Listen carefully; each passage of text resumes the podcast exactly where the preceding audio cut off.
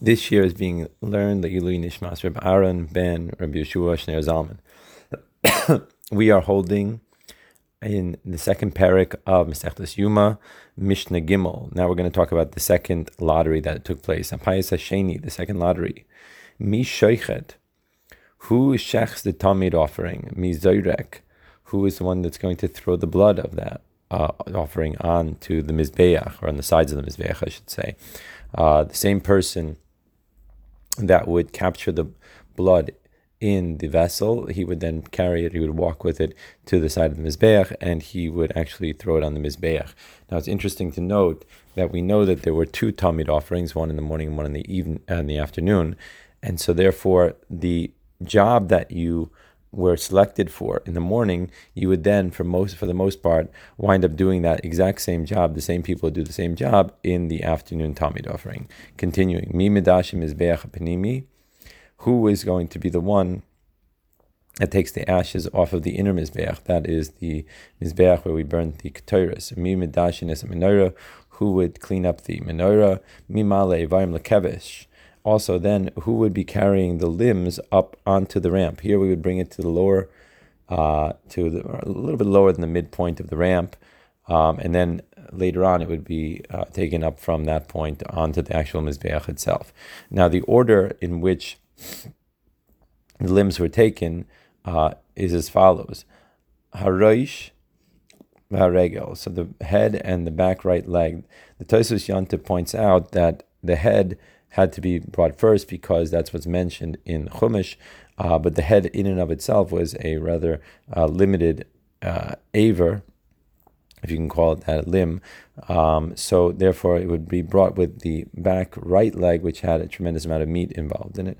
Okay, and then next would be the shtei hayadayim, the two front legs, v'haregel, the tail, and the left leg, the back left leg, hachazav hagera, the chest and the neck, Ushtei defanos, then the two sides of the animal. Then that was all followed by the karavayim, the innards of the animal, the hasoilis. The soilis is the flour offering, the mincha offering that would be brought up with the tamid offering.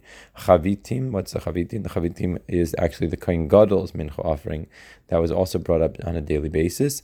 Hayayin, that would be the wine that was poured on the mizbeach during the time that the Tamid was being offered, and then Shlosha Asar Kohen Zachubo. So we see altogether there were 13 Kohanim that were able to take part in this service. Now, the way it worked was that, um, as we mentioned in the last class, they would have a circle of Kohanim, and everyone would stick out their finger, and the uh, one in charge would say a specific number, and he start counting. Now, the one who the blood offering was uh, was uh, I should say the one whose number was chosen, he would be able to do the avoda of the bringing the blood on the altar, since this was the most important one. The Bartanura says, and then instead of doing a new recount, and then for each of the different services doing a, another count, what they would do is that the person, the kayan to the right of him, would then be the one that would shech the tamid offering, and then the one to the right of him uh, would then do each of the different uh, voidas that we mentioned before, i.e., clearing the inner altar, and then etc. etc. all the way down the line. Now, there is a difference of opinion as to the order with which the limbs were actually brought up on the Mizbeach. Amar ben Azai lifnei Rabbi Akiva mishum Rabbi Yeshua. So ben Azai said in front of Rabbi Akiva in the name of Rabbi Yeshua, actually it is not the way that we just mentioned. Instead, derech hilucho hayakarev. In fact, the limbs were brought up in the way that the animal walked. Now, of course, the head and the right back leg would be first, but then that would be followed by the chest and the neck, etc. And uh, so, as I weiter.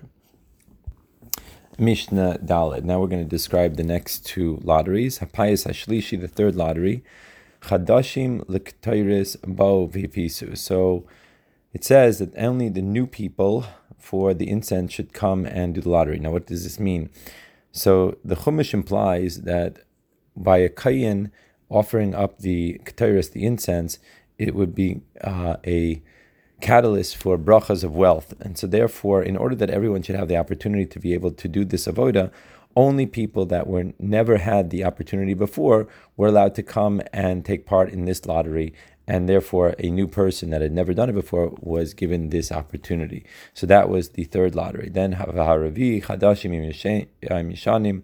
the fourth lottery. They would once again mention that all people are allowed to come and take part in this one, and which was this was this was about Mima Lev Evarim Minakevesh La Mizbeach.